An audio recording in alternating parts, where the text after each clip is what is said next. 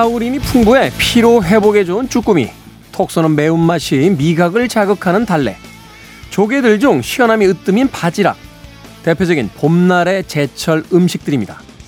그리고 하나 더 시인 박주는 이렇게 말했죠. 봄날엔 사람의 눈빛이 제철이라고요.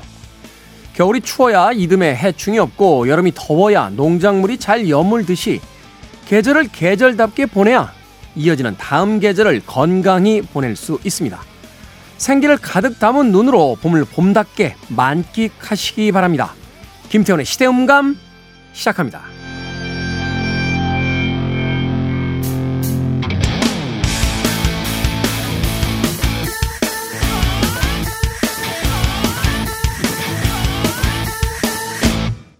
그래도 주말은 온다. 시대를 읽는 음악 감상의 시대음감 김태훈입니다.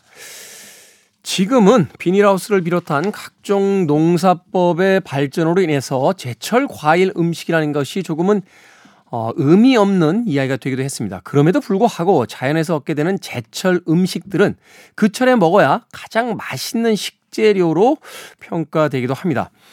그래서 그런지 모르겠습니다만 봄, 여름, 가을, 겨울 사계절이 뚜렷한 우리나라에서는 계절마다 음식들이 아, 특별하게 발달돼 있죠. 자, 봄날의 음식은 뭘까요? 아마도 봄철에 새싹을 띄우는 채소, 즉 이 나물들을 봄철 음식이라고 생각하지 않을까 하는 생각 해보게 됩니다. 언젠가 해외에서 오래 사신 분의 이야기를 들은 적이 있습니다. 그 지역에 가서 오래 살게 되면 그 지역의 음식을 먹어야지만 풍토병에 걸리지 않는다. 아마도 현대인들이 각종 질환에 시달리고 있는 것은 제철 음식의 그 귀함과 아, 고마움을 잊어버린 채 아무 음식이나 마구 먹고 있기 때문 아닐까라는 엉뚱한 생각도 해봤습니다. 제철 음식 한철이면 지나가 버릴 이 음식들 아무쪼록 봄날에 마음껏 즐겨보시길 바라겠습니다. 자, 김태훈의 시대 음감, 시대 이슈들을 새로운 시선과 음악으로 풀어봅니다.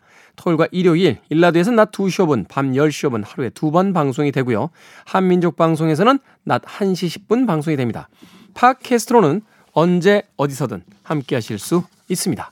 자, 4월이 되면 듣는 음악이죠. 사이먼 앤 가펑클의 April Come, She Will 듣습니다.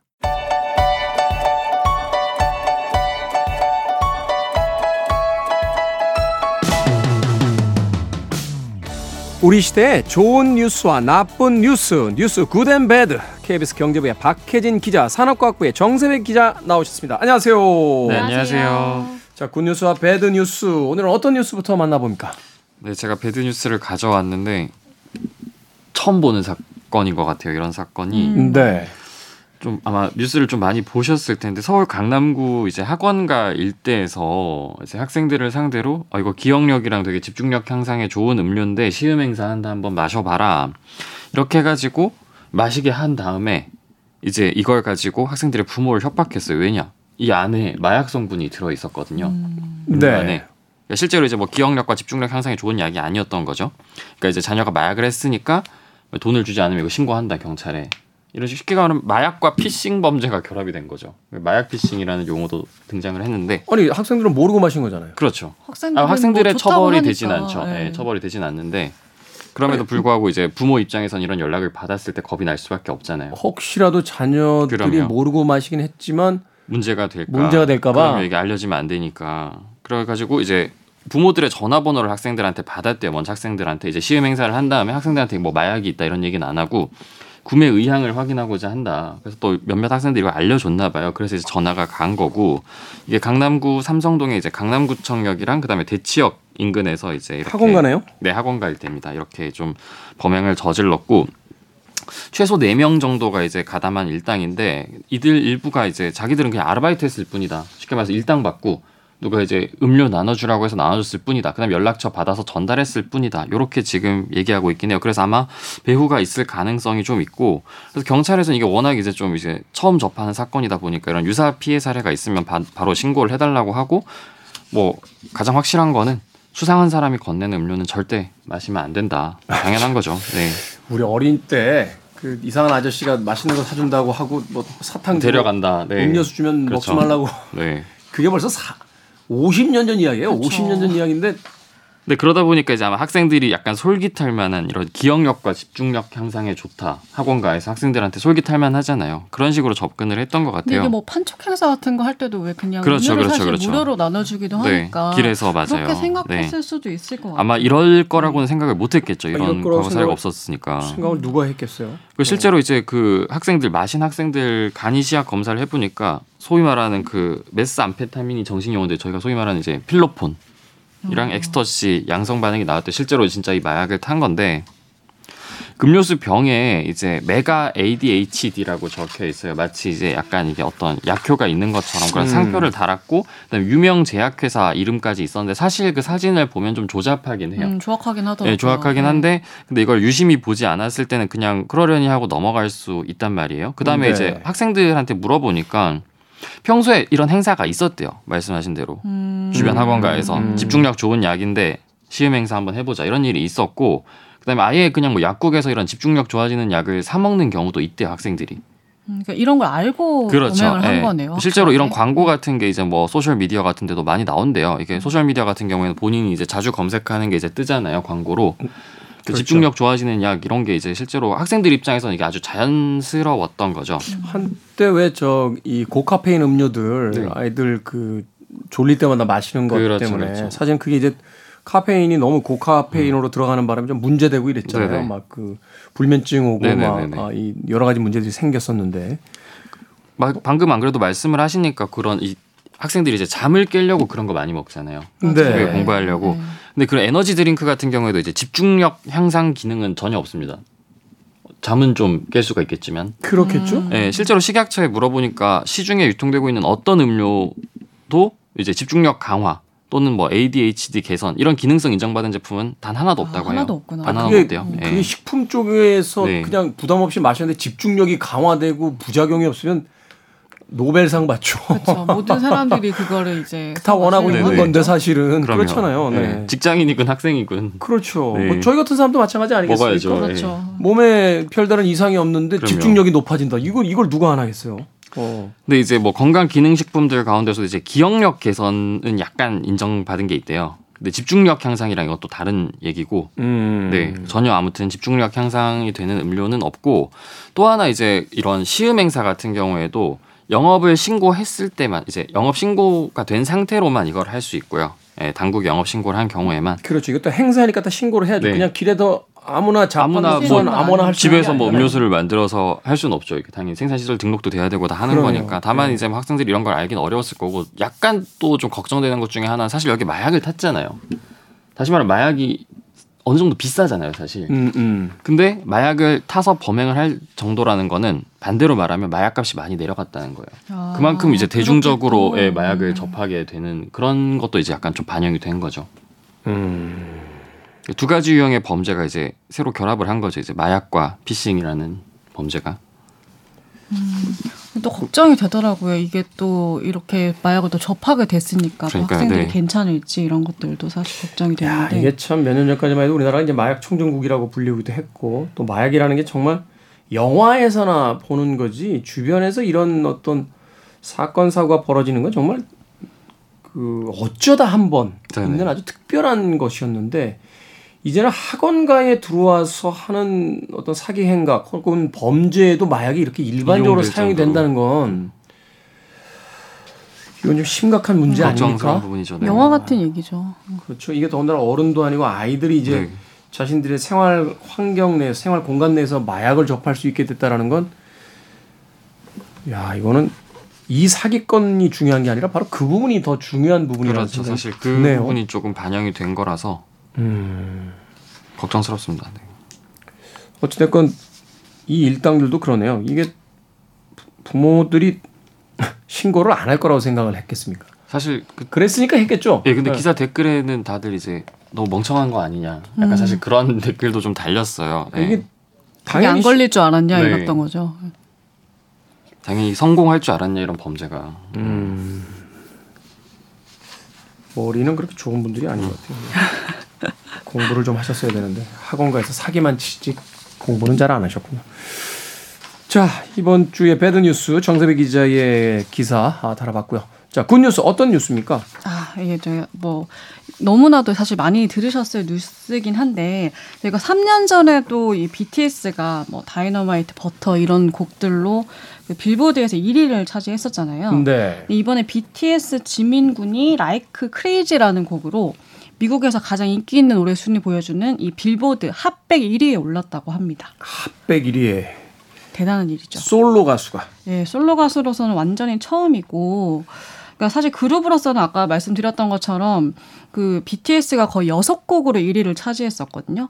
근데 솔로로는 2012년 이제 싸이의 강남 스타일이 2위에 오른 게 최고 네, 기록이었어요. 네. 그런데 이제 홀로 나서면서도 이 솔로로서도 이제 저력을 보여준 거고 한국에서 이제 그룹과 솔로로 1위를 차지한 유일한 인물이 된 거죠. 음. 어, 대단하네요. 어, 대단하죠.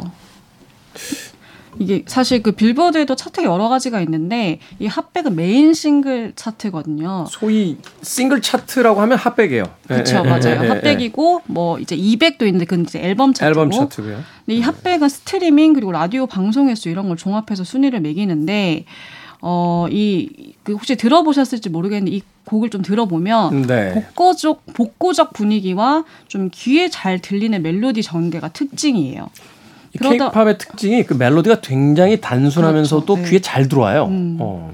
그러니까 이런 걸 이제 특징으로 가지고 있다 보니 좀 팝의 본고장인 미국 그리고 글로벌 음악 팬들에게 쉽게 다가갈 수 있었던 거 아닐까 이런 평가를 지금 받고 있습니다. 네. 야, 이게 참 저희 어릴 때 이 빌보드 차트 한참 80년대 이렇게 히트곡들 소위 이제 top 40라고 해서 이제 라디오마다 그때는 이제 라디오 음악 방송에 거의 3분의 2 이상이 다 팝 프로그램이었죠. 그- 어, 가요보다는 그렇죠. 팝을 많이 네. 들었고 대부분의 팝 프로그램들이 다 주말쯤 되면 이제 top 40라고 해서 빌보드 차트에 이제 상위권에 있는 음악들을 이제 소개를 해주는 그때 한참 우리나라 가수는 언제쯤 여기 차트에 올라갈 수 있을까? 100위 안에 그런 들면 막. 기사 나고 네. 했던 게 음. 불과 몇 년 전이었던 것 같은데. 조용필 씨가 미국에서 음반을 내면 몇까지 갈 수 있을까? 막, 막 이런.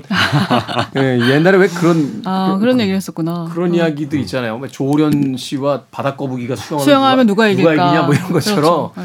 조용필 씨가 미국에서 음반을 내면 몇 위까지 할 수 있을까? 막, 막 이런 걸 가지고 그랬었는데 그 상상을 했던 그런 시절이 있었는데 사실은 BTS가 이렇게 인기를 얻을 때도 약간 비현실적이었는데 이번에 지민이 라이크 크레이지로 이제 핫백 차트 1위에 올랐다. 이게 사실은 미국의 그 혹은 영국의 그 쟁쟁한 팝 아티스트들도요. 차트 1위 곡이 없는 아티스트들이 거의 대부분이에요. 아 어. 그러니까 막 우리가 너무 막 많이 알고 있는 어떤 어떤 그룹이다 이렇게 쳐다봐도 뭐 음반 활동을 20여 년 했다 하는데도 차트 1, 제가 알고 있기로 아마 디퍼플이나 뭐 이런 하드락 밴드 막 굉장히 인기를 얻고 있는 팀들도 차트 1위 곡은 없는 걸로 알고 1위는 진짜 어렵다는 거잖아요. 예. 그렇죠. 어, 이, 그런데 이 BTS 너무 쉽게 1위 하는 거 아닙니까? 이제 이제는 BTS는 그렇게 얘기하는 것 같긴 한데 어, 약간 당황스러운 게 그냥 발표 그러니까 저희가 느끼기에는 진짜 아, 근데 발표하면 일이 할수 있는구나 이제 그러니까 이게 그만큼 이게- 이제 야, 인기가 참 대한민국의 많고 네. 대한민국 문화적 이 힘이라는 게 이렇게 대단해지나요? 어떻습니까? 그렇죠. 어, 외국에서의 뭐 어떤 평가나 이런 것들도 있을 것 같은데. 아, 외국에서도 이제 평가가 있고 근데 이 사실 빌보드뿐만 아니라 영국 오피셜 싱글 차트 톱백에서도 8위에 올랐어요. 거의 음. 이제 나오자마자. 그러니까 거의 한국 솔로 가수 중 발매와 동시에 이제 10위 안에 진입한 게 이번에 또 지민이 처음이었다고 하고. 그러니까 유럽 시장에서도 지금 인기가 올라가고 있다는 거죠. 그렇죠. 예. 그리고 뭐 다른 차트들도 사실 많이 휩쓸었고. 근데 이제 그러다 보니까 이제 케이팝 가수에 대한 관심들이 점점 더 커지고 있는데 네. 이번에 또 이제 이 지민의 이 Crazy Like Crazy가 이제 1위에 오른 거랑 더불어서 또 주목받은 가수가 또 있어요. 빌보드 Hot백에 진입한 게 사실 지민뿐만 아니라 4인조 여자 걸그룹 피프티 피프티라고 있거든요. 네. 이 걸그룹도 미국 빌보드 핫백에 진입을 했습니다. 50-50 이거 작년에 나온 그룹 아닙니까? 맞아요. 진짜 거의 데뷔한 지가 얼마 안 됐습니다. 지난해 오. 11월에 데뷔를 했는데 이게 지난주에 핫백에 진입을 했고 또 이번 주 94위를 기록을 했거든요. 네. 근데 대부분 이제 핫백에 진입했다고 하면 좀 대형 기획사에서 나온 걸그룹인가 이렇게 또 관심을 많이 가지실 텐데 그러니까 어트랙트라는 사실 좀 들어본 적이 많지 않은 그런 생소한 중소기획사에서 나온 아이돌이고 그런 이제 중소기획사에서 나온 아이돌이 이런 쾌거를 이뤄내다 보니 오히려 국내에선 사실 관심이 많이 없다가 거꾸로 음. 어, 빌보드에 진입을 했다고 하니까 이제 국내에서 관심이 좀 더 커지고 있는 그런 상황입니다. 야, 이거 대단하네요. 음, 대단하죠. 이게 참 최근에도 그 해외 여행 다녀오신 분들이 그런 이야기 하시더라고요. 그 해외 가면 이제 쇼핑 같은 거 다닐 때 가장 번화한 곳에 가장 큰 광고판을 쓰는 이제 소위 명품 네. 그 회사들이 있잖아요. 음. 두명 중에 한 명이 한국 모델이라는 거예요. 한국 모델이고 뭐 블랙피크의 뭐 제니라든지 제니. 그리고 또 뭐 다양한 어떤 그 한국 그 말하자면 스포츠 스타도 있고 뭐 이렇게 어 뭐 BTS 멤버들도 있고 그러니까 참 현실감이 잘 느껴지지 않는다는 거죠. 뭐 뉴욕 한복판이라든지 뭐 유럽 어디를 가든지 또 가장 돈이 많이 몰린다고 하는 어떤 산업의 그 어떤 부문에 광고를 이렇게 보게 되면 한국 그 모델들이 굉장히 많이 진출을 해 있어서 사실은 같은 아시아에서도 이제 중국이나 일본 모델들보다 한국 그 소위 이제 스타들이 더 많은 걸 느끼게 되면서 굉장히 묘한 기분을 느낀다라고 했는데 몇 년 전까지만 해도 우리가 케이팝 케이팝 할 때 이거 한때 유행으로 그쳐버리는 게 아닌가라는 생각을 있- 했는데 그런 생각을 있었죠. 네. 이제는 뭐 한때 유행이라고 하기에는 그 단계 넘어선 것 같아요. 점점 더저 영향력을 지금 더 넓혀 나가고 있는 과정이 아닌가. 이제는 아이돌들이 국내에서 1위 하는 거에 이제 만족하기보다 이제 이제 세계 시장에서도 뭔가를 이제 성과를 내는 그런 거를 또 얘기를 많이 하더라고요. 실제로 나와서도. 근데 거꾸로 얘기하면 이제 이 정도 되면 우리나라에서 1등 하면 해외에서 1등이라는 얘기예요. 그렇죠. 뭔가 이게 소셜 네. 미디어나 유튜브 이런 거 확산이 이런 거에 또 영향을 좀 미친 것 같긴 해요. 그렇죠. 우리나라에서 인기 있는 것들이 바로 바로 이제 다른 이제 음. 어느 멀리 떨어진 나라에서도 접할 수 있다 보니까 실제로 예, 그 피프티 피프티도 틱톡에서 사실 이게 많이 좀 음. 어, 그 파급력이 크, 커지면서 사실 빌보드 100에 좀 진입할 수 있었던 게 아닌가 이런 얘기도 있긴 했었거든요. 그렇군요. 예. 몇년 전에 그런 우스갯소리 있었죠. 지금은 안 그렇습니다만 어, 태권도 국가대표 되기가 힘들지 올림픽 금메달은 쉽다고. 예, 국가대표가 되면 이제 금메달이다 이렇게 이렇게 얘기했던 적이 있는데 이제 말하자면 우리나라 시장에서 이제 히트를 하면 이제 세계 시장에서 이, 그 일위 할 히트를- 수 있다. 일위를 할수 어. 있다. 이제 이런 이런 어떤 시대가 도래한 것이 아닌가 하는 생각 해보게 됩니다. 아, 대단합니다. 앞선 세대로서 조금 민망하기도 하네요. 우리는 그냥 상상만 했던 일들을 새로운 세대가 이렇게 막 보란 듯이 해내는 걸 보면서 어 과연 아이들. 네. 아이들에게 우리가 잔소리를 할 만한 사람들인가 한 번쯤 생각해 봐야 되는 단계에 와 있는 게 아닌가 하는 생각이 듭니다. 그렇죠? 네, 좋은 변화 변화인 것 같아요. 앞으로도 그냥 젊은 세대들이 있으면 박수 쳐주고요. 어, 너무 과한 잔소리는 안 하면서 살아야겠다 생각 해보게 됩니다. 자, 지금까지 뉴스 굿앤 배드의 정세배 기자 그리고 박 아, 박혜진 기자와 함께 이야기 나눠봤습니다. BTS의 지민 이야기로 끝나니까 기분 좋네요. 네, 고맙습니다. 고맙습니다. 감사합니다.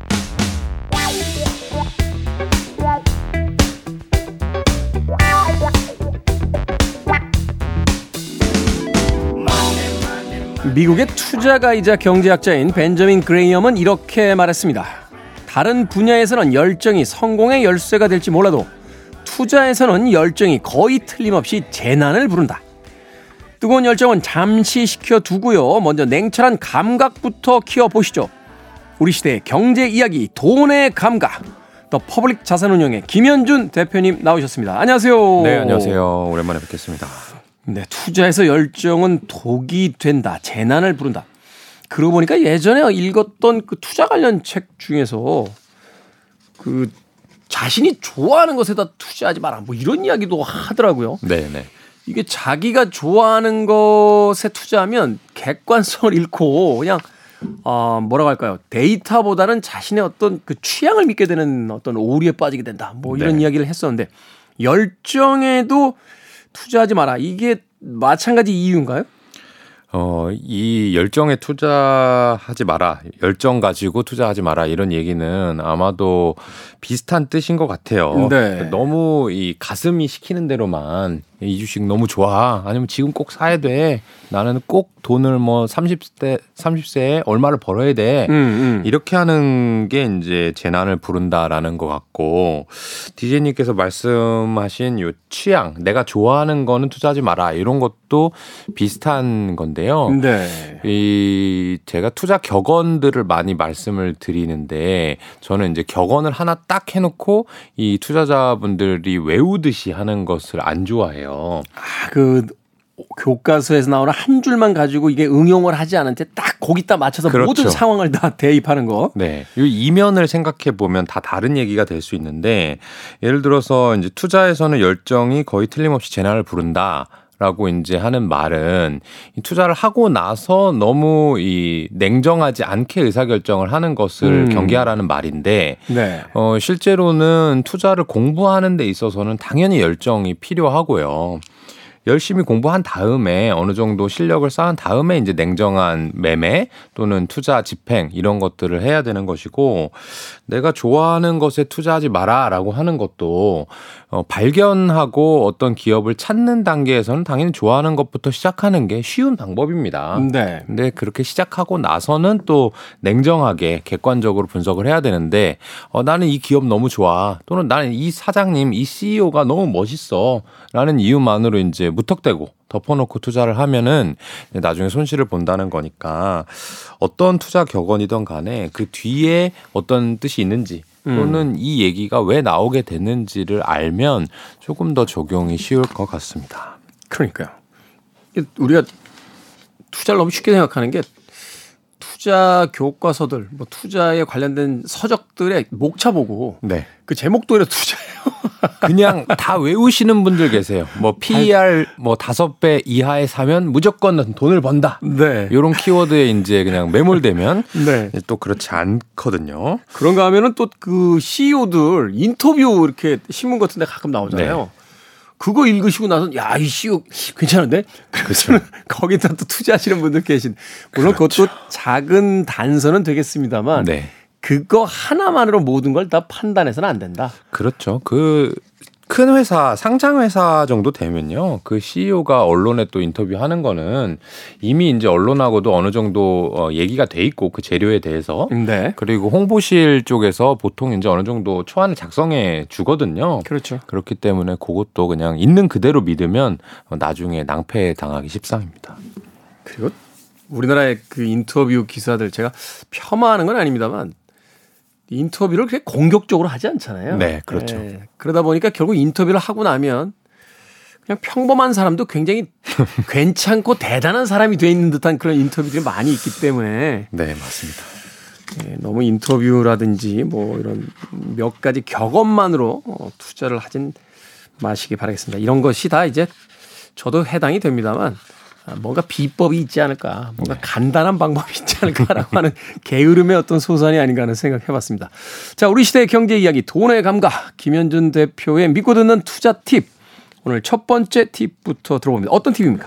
어, 이 4월에 이런 얘기는 오랜만에 되실 겁니다. 배당주에 대해서 얘기를 한번 해보려고 해요. 배당주요. 네.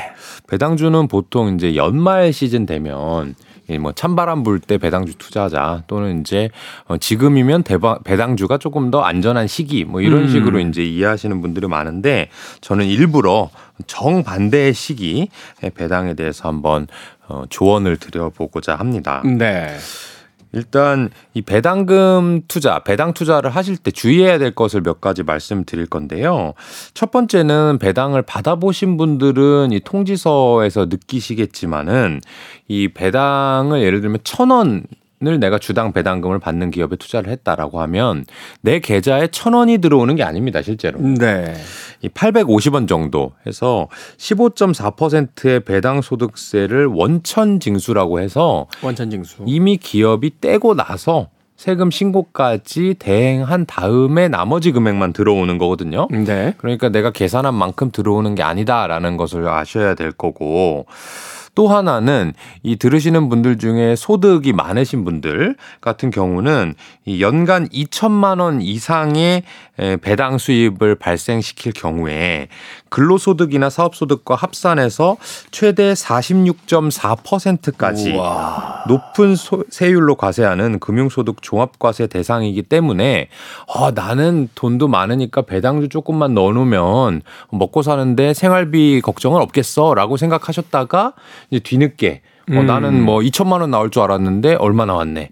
1억 원이 나올 줄 알았는데 얼마 나왔네. 이런 식으로 세금 문제가 있을 수 있으니까 거의 뭐 절반이네요. 50% 가까운 그런 세금이네요. 그렇습니다. 어. 또 하나는 뭐냐면 이 내가 어떤 배당주를 투자하는 게 일반적으로는 아 이 회사가 좀 안정적으로 배당금을 주니까 따박따박 요만큼 나오면 내가 노후 준비가 다 끝나겠어. 이제 그 다음에는 아무것도 안 해도 돼 라고 생각하시는 분들이 배당주 투자를 많이 하시거든요. 아름답네요. 그렇죠. 아름답네요. 말만 들어도 아름답. 아무것도 안 하고 따박따박 들어온다라는 네. 이제 말이 아름다운데 만약에 이거 뭐 기분 좋은 얘기기도 합니다만은 내가 어떤 주식을 A라는 주식을 사서 배당을 받으려고 했는데 이 A 주식이 급등했다고 쳐보자고요. 네. 최근에 2차 전지 관련 주식들처럼 급등을 했습니다. 갑자기 쭉 올라왔어요. 그렇죠. 네. 그래서 몇 배 올랐으면 이거를 가지고 내가 어쨌든 많이 올랐을 때는 주식을 또 팔아야 되거든요. 한번 팔고 나면 어 다시 이 주식을 사기엔 너무 비싸. 아. 주가 떨어질 것 같아. 근데 나는 배당은 받아야 돼. 음. 그럼 어떻게 해야 되냐? 배당을 또 많이 주는 다른 주식을 찾아야 됩니다. 그렇겠죠. 그런데 사실은 이 개인 투자자분들은 생업이 있으신 분들이 대부분이기 때문에 어떤 좋은 주식 배당주를 잘 찾아놨는데 이걸 한번 팔고 나면 또다시 다른 주식을 찾아야 되는 그것 자체가 부담일 수 있거든요. 음. 그래서 이렇게 재투자 위험이라고 하거든요. 이것을 이 재투자 위험도 발생하고요. 이런 이유 때문에 우리가 익히 아는 투자의 기재 워런 버핏도 뭐라고 얘기를 했냐. 나는 배당을 주는 기업보다는 그 재원으로 차라리 기존 사업에 재투자를 해서 그 기업의 이익을 더 늘릴 수 있는 회사에 투자할 것이다. 라고 네. 많이 말을 했고요. 그가 이제 운영하고 있는 버크셔 해서웨이 조차도 어, 우리는 신규 투자처를 찾지 못할 때에만 배당을 지급할 것이고 음. 지금까지는 배당을 지급한 적이 한 번도 없습니다. 그래서 어 워런 버핏이 안정적인 기업에 투자한다라는 말은 또 맞는 얘기지만 그렇다고 해서 배당을 꾸준히 주는 기업을 무조건 좋아한다라고 하는 것은 또 아닌 이런 속설을 알아볼 수가 있겠습니다. 투자의 본질은 결국은 이제 재투자를 통해서 이익을 어 말하자면 극대화시키는 것이다. 그렇죠. 배당을 준다는 것은 어떤 면에서 보면 이 변화하는 사회에서 조금 소극적인 어떤 회사의 경영 방침일 수도 있으니까 맞습니다. 그런 회사의 배당금을 너무 기대를 하면서 투자하지 마라. 네. 라고 이야기를 하는 거죠. 단지 눈앞의 달콤함 때문에 이제 먼 장래의 어떤 기업의 어떤 비전을 어, 그 보는 것을 게을리하지 마라. 그렇습니다. 그래서 지금 너무 좋은 표현을 써, 써주셨는데 음, 네. 눈앞의 달콤함 음. 요거에 대해서 여러분들께 어, 이 배당주 투자에 관련된 속설을 두 가지 어, 깨우쳐 드리도록 하겠습니다. 이 첫 번째 달콤함이 뭐냐면 배당 수익률이 높은 기업에 투자하면 내가 투자한 금액 대비 매년 배당이 많이 나온다. 이렇게 생각하시는 분들이 있으시거든요. 아, 그런 거 아닌가요? 어, 기술적으로는 계산적으로는 그렇습니다. 네. 배당 수익률 같은 경우는 한 주당 배당금을 얼마 주느냐를 가지고 어, 내가 투자해야 되는 주가로 나누어서 계산을 하는데 네. 어, 쉽게 말하면 그겁니다. 이 회사 주가가 만 원인데 1년에 천 원을 배당을 주더라. 그러면 어. 10%잖아요. 그렇죠. 그러면 지금 금리가 어 은행에 맡겼을 경우에 많이 주면 이제 3, 4% 정도 나오는 시장인데 10% 나온다 그러면 어 너무 많이 주는구나. 이렇게 생각을 하실 수가 있고 또 언론이나 이 검색 포털에 검색을 해 보시면 배당 수익률이 높은 기업 뭐 10선, 20선 이렇게 해 가지고 안내들이 많이 돼 있거든요. 네. 그런데 어, 만약 이 배당 수익률이 너무 높다는 이유로 눈 감고 투자를 해버리면 이 회사가 한두 번은 많은 배당금을 지급을 하는데 그 다음부터는 아 우리 이제 더 이상 돈이 없어요. 음. 라는 얘기를 하면서 배당금을 줄이거나 배당을 아예 안 준다고 해버리면 네. 이 배당 수익만 가지고 목표로 했던 주주들이 빠져나가면서 주가 자체가 떨어져가지고 아, 그러네요. 내가 받은 배당금이 예를 들면 천 원인데 주가가 만 원짜리가 구천 원, 팔천 원으로 내려가 버리면 음. 사실은 나는 돈을 하나도 못 번 것이고 아까 말씀드린 대로 그 천 원에 대한 이 소득세는 또 많이 나가야 되기 때문에 문제가 됩니다. 음. 그래서 배당 수익률을 1차적으로 봐야 되지만 더 중요한 거는 그 기업이 꾸준히 돈을 벌어가지고 배당을 꾸준히 할 수 있는 건지를 확인해야 됩니다. 네. 그러니까 이 회사의 이 사업 모델이 안정적인지 또는 최대 주주나 이 CEO가 아, 우리 회사는 재투자를 하는 것보다는 앞으로도 배당을 꾸준히 드리겠습니다라고 하는 의지나 그런 사내 문화도 반드시 확인한 후에 배당주에 투자를 해야 하고요. 이 두 번째 속설은 더 많이들 아시는 걸 겁니다. 주식을 투자할 때 연말에 사면 음. 배당 수익이 더 많이 나온다. 왜냐하면 어 기간 수익률이 높다는 얘기죠. 예를 그렇죠. 들어서 12월에 사면 배당을 이제 3, 4월에 준다 치고 한 3, 4개월만 기다리면은 배당을 받는 건데 네. 만약에 1월에 주식을 사버리면 내년 3, 4월까지 기다려야 되니까 1년도 넘게 기다리는 거 아니냐. 쉽게 이야기해서 돈이 오래 묶여 있다는 거죠. 그렇죠. 어. 그러니까 배당 한 번 받는 거 천 원 배당금 받는 건 똑같은 건데 못하러 이거를 봄 여름부터 사냐 이렇게 생각하시는 분들도 있거든요. 그런데 이 세상 세상에는 공짜 점심이 없습니다. 음. 어떤 기업들이 배당을 이 회사는 많이 줘. 꾸준히 배당 많이 하는 회사야라는 것이 이미 알려져 있는 기업들은요. 배당을 지급할 것 같은 겨울이 되면 될수록 주가가 올라 버립니다. 꾸준히 올라요. 네네네. 그래서 배당금은 같지만 내가 시기를 줄이려고 하다 보면 투자해야 되는 금액 자체가 많아지는, 많아지는 거고요. 거고. 그리고 12월 28일 이 지나게 되면 배당 락이라고 해서 음. 어, 이 회사는 별로 기대할 건 없어. 그냥 배당은 많이 주는 회사야. 근데 이제 배당을 주고 났으니까 그만큼 주가가 떨어진단 말이죠. 인기가 없는 거죠. 그렇죠. 그래서 어 차라리 배당주 투자를 하는 건 연말이 아니라 내가 몇 년 이상 이 회사로 배당 수익을 낼 거야라는 이제 목표를 세운 다음에 꾸준히 봄이건 여름이건 투자해 나가는 것이 어 결론적으로는 더 높은 수익을 어 볼 수 있는 방법입니다. 그렇군요. 그러니까 당장 눈앞에 배당금을 목표로 했다가 그 배당금을 받긴 했습니다만 배당이 지급된 뒤에 주가가 떨어져 버리면 네. 결국은 내가 산 주식 가격으로 내가 배당을 받은 꼴이 되니까 아 그죠? 네, 네. 심지어는 그보다 더 이, 이하로 떨어질 수가 있기 때문에 그렇죠. 그런 위험 부담을 항상 생각하면서 이제 투자를 해야 되고 두 번째로는 이제 짧은 기간 동안 어 이득을 보려고 하면 높은 가격의 주식을 사야 되고 네. 그리고 그 배당이 이루어진다면 주가 역시 떨어질 위험이 있다. 이걸 거꾸로 사용하시는 분이 있더라고요. 이 배당금 인기 종목들이 되게 요때 오르고 요때 내리니까 배당금을 아. 노리시는 게 아니라 요때 팔고 요때 사고 이걸 맞아요, 역으로, 맞아요. 가져가서 맞아요. 오히려 시세 차익을 얻으시는 분들이 더 있더라고요. 그렇죠. 아직까지 우리나라는 또 시세 차익, 국내 주식 시세 차익에 대해서는 세금도 없기 때문에 네. 같이 똑같이 내가 천 원을 번다 했을 때는 배당금보다 말씀하신 대로 배당주를 어, 봄 여름에 사서 가을 겨울에 파는 네. 그 방식이 세후 수익으로는 더 높을 수도 있겠습니다. 그러니까 이 기업 의 안정성만 있다면은 떨어 결국 이제 주식이라는 게 떨어졌을 때 사서 올랐을 때 파는 거잖아요. 그렇죠, 그렇죠. 그렇게. 본다면 오히려 이 배당을 주는 주식들이 한편으로는 조금 더 확실성이 있으니까 네. 이렇게 가져가겠다. 아.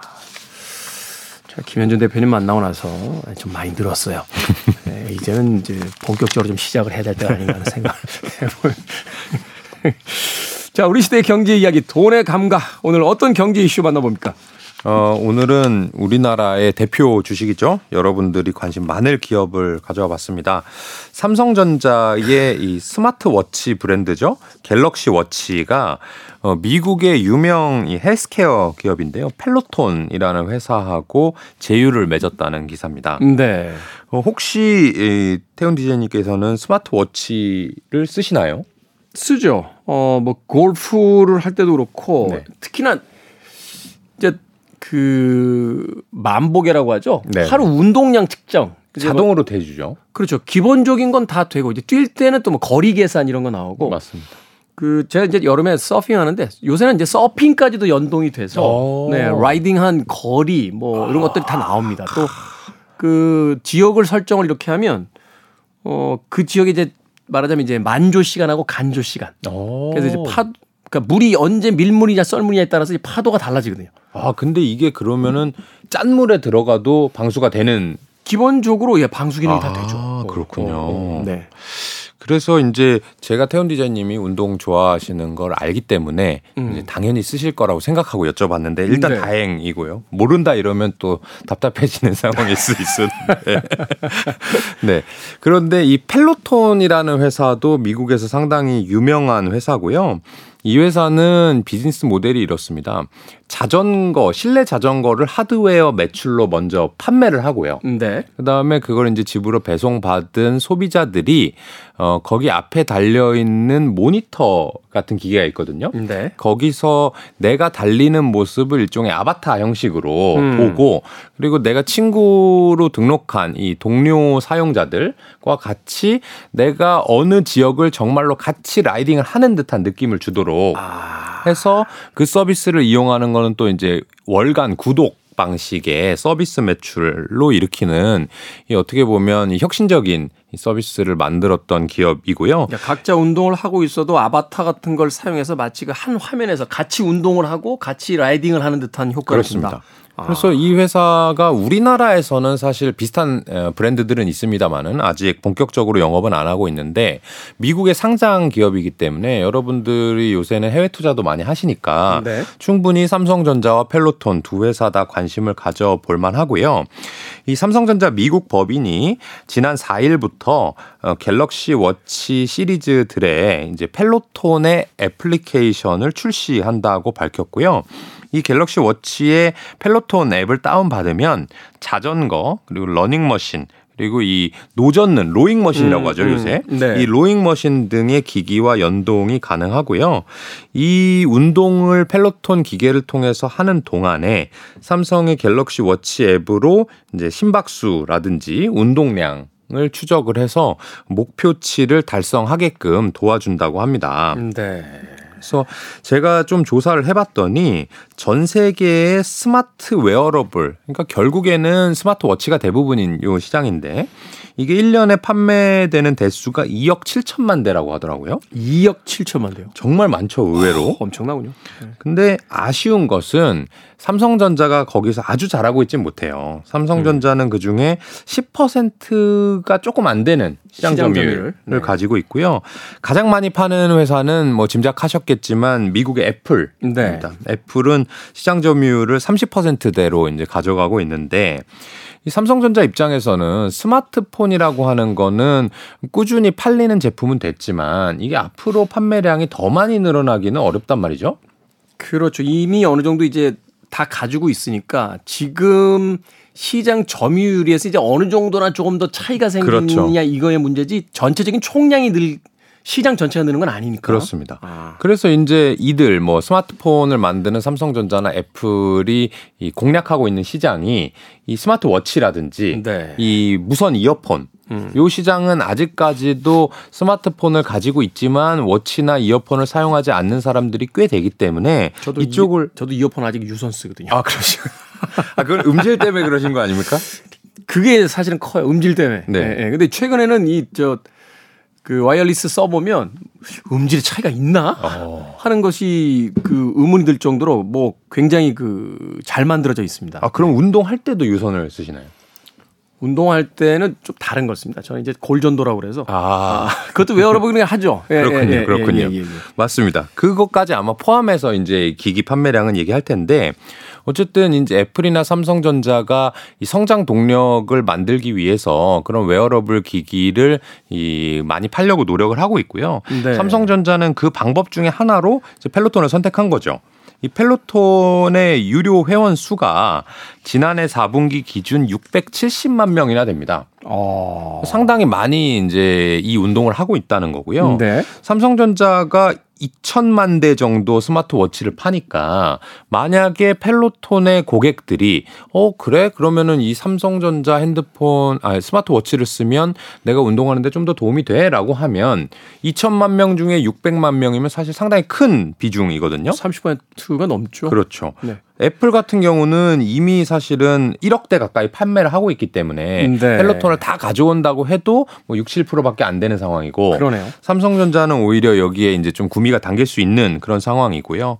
제가 한번 전에도 말씀드린 적이 있는데 이 삼성전자가 이 생태계를 조금 열어서 공개적으로 확장하려는 그런 행보를 계속 보이고 있습니다. 아까 디제이님께서 말씀하셨듯이 이 스마트워치를 이용해서 골프에 도움을 주는 그런 음. 애플리케이션도 내고 있고요. 네. 그것은 이제 골프존이라고 하는 회사와 협력하고 있고요. 네. 최근에는 이제 네이버 페이 이 애플페이가 그렇죠. 들어올 때 네이버 페이를 같이 쓸 수 있게 해서 앱이 스마트워치에서도 사용할 수 있도록 도와줌으로 인해서 삼성전자는 아 우리는 하드웨어를 잘 만드니까 여러 가지를 만들어 놓고 여기 관련된 서비스 회사와 제휴를 해서 어 우리의 하드웨어를 많이 팔 수 있는 그런 전략을 내놓고 있으니까요.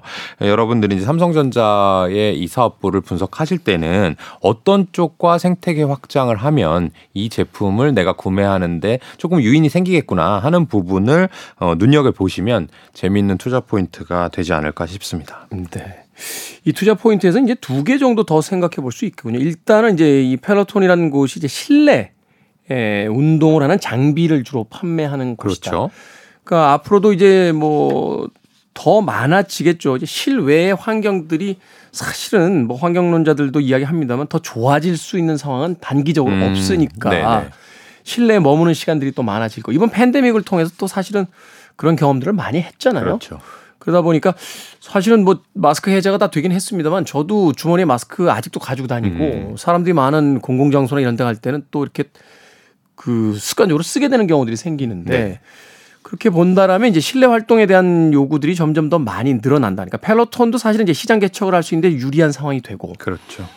삼성전자가 이제 시장 점유율이 10% 수준에 불과하다라고 하는데 이 이야기는 거꾸로 이야기하면 아직 개척할 시장이 많이 남아 있다라고 볼 수 있는 거잖아요. 그렇죠. 그렇죠. 어, 아마도 이 스마트폰의 판매량에 비하면 아직 웨어러블의 판매량이 몇 분의 1밖에 안 될 거니까요. 네. 충분히 잠재력이 있는 부분이죠. 이거는 뭐 사실 이제 저의 바람이 담겨 있는. 네. 그러니까 10% 수준일 때에 이 정도 주가면 네. 20%만 해줘라. 그렇죠. 그러면 이제 그러면 주가가 많이 오르겠죠. 주가에 이제 영향을 줄 수가 있어요. 이미 다 저 시장을 거의 다 장악한 상태에서의 주가라면 사실 네. 이제 올라갈 수 있는 폭이 그렇게 크지는 않잖아요. 그렇죠. 그런 면에서 어 근데 10% 제가 수준. 이제 네. 옆에서 태훈 디제이님 뵈니까 네. 휴대폰은 삼성이 아니신 것 같습니다. 이제 뭐 다른 것도 씁니다. 네. 다른 것도 다른 것도 쓰고 이것도 쓰고 뭐 여러 가지 좀 TV나 뭐 이런 것도 국내 제품들 많이 네. 쓰, 쓰, 는데 네, 하여튼 네. 뭐 전략적으로 그럴 수도 있죠. 왜냐하면 이제 아, 상대 쪽을 좀 알아야. 아니 아니 저는 그 예전에 그 말하자면 아주 유명한 자동차 회사에 이렇게 특강을 간 적이 있는데 네. 주차장을 이렇게 꼭 가봐요. 어, 가보면 이제 그 직원들이 타고 온 차들이 있잖아요. 오. 근데 의외로 다른 회사 차들이 되게 많은 거예요. 아 있어요. 꽤. 네. 그래서 저는 그 회사 괜찮다고 생각했어요. 그리고 특강에 특강을 해줄 때 저는 뭐 사실 이제 영화나 음악계 관련된 걸 주로 하는데 이 회사의 어떤 직장 문화가 굉장히 보수적이라고 생각했는데 오늘 굉장히 고무적이었다. 오 그렇군요. 아, 주차장에 갔더니 다른 회사 차가 참 많다. 그러니까 사람들은 막 웃더군요. 근데 저는 그게 굉장히 좋다고 생각했던 게 뭐냐면 그 회사에서 일하는 직원들이 다른 회사 차를 타봐야 네네.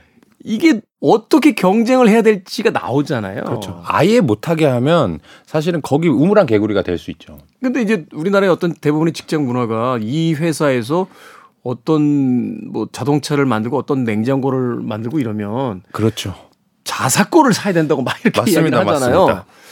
그거는 약간 소탐 대실이 아닌가 하는 또 생각을 해봐요. 제 처가 이제 L사에 다니는데 네. 어 그래서 이 L사가 핸드폰 사업부를 철수하기 전까지는 네. 자사 핸드폰만 쓰게 했는데 철수를 하니까 직원들이 아주 좋아했다는 그런 후문이 있습니다. 이제 다른 네. 다른 핸드폰을 써도 되는구나 네, 하는. 생각에 굉장히 좋아했다. 그럴 수 있지 않을까 네. 아, 하는 생각 저도 해보게 됩니다. 자, 삼성과 펠로톤의 협업에 대한 이야기까지 오늘 돈의 감각 김현준 대표님과 이야기 나눠봤습니다. 고맙습니다. 네, 고맙습니다. 저도 어, 음악 한 곡 골라드리면서 끝 인사드리도록 하겠습니다. 갑자기 이 음악이 듣고 싶어지는군요. 어, Simply Red의 Stars 오늘 끝음악으로 준비했습니다. 지금까지 시대음감의 김태훈이었습니다. 고맙습니다.